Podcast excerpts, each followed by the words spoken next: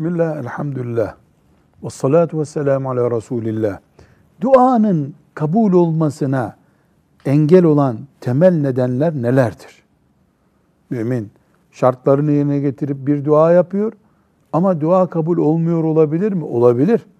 Bunun belli başlı sebepleri bir, itikat zayıflığıdır. Bir bakalım tutarsa tutar şeklinde dua yapılmaz. Mümin yüzde yüz Rabbine itimat ederek, onun rahmetine yüzde yüz sığınarak dua eder. Şansa bırakılmış dua değil, itikatla güçlendirilmiş dualar yapmak gerekir. İki, haram işlerken yapılan dualar anlamsız dualardır.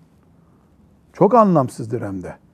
Hem haram devam ediyor hem de dua ediyor.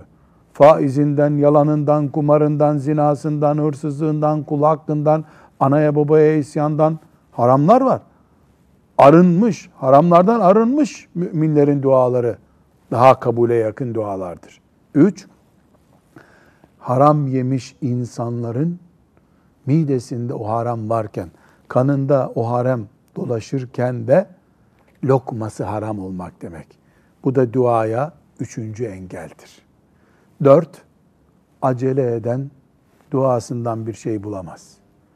Biz Allahu Teala'yı haşa sıkıştırarak bir işimizi yaptıracak değiliz ya. Dua edeceğiz. Ona sığınacağız. O kabul buyuracak. Demek ki dört şey duanın temel red nedenidir. Bir, itikat zayıflığı. iki haram pozisyonda bulunmak. Üç, lokmalardan haram lokma yenmiş olması. Dört, acelecilik. Bunları kaldırınca dua göklere yükselir Allah'ın izniyle.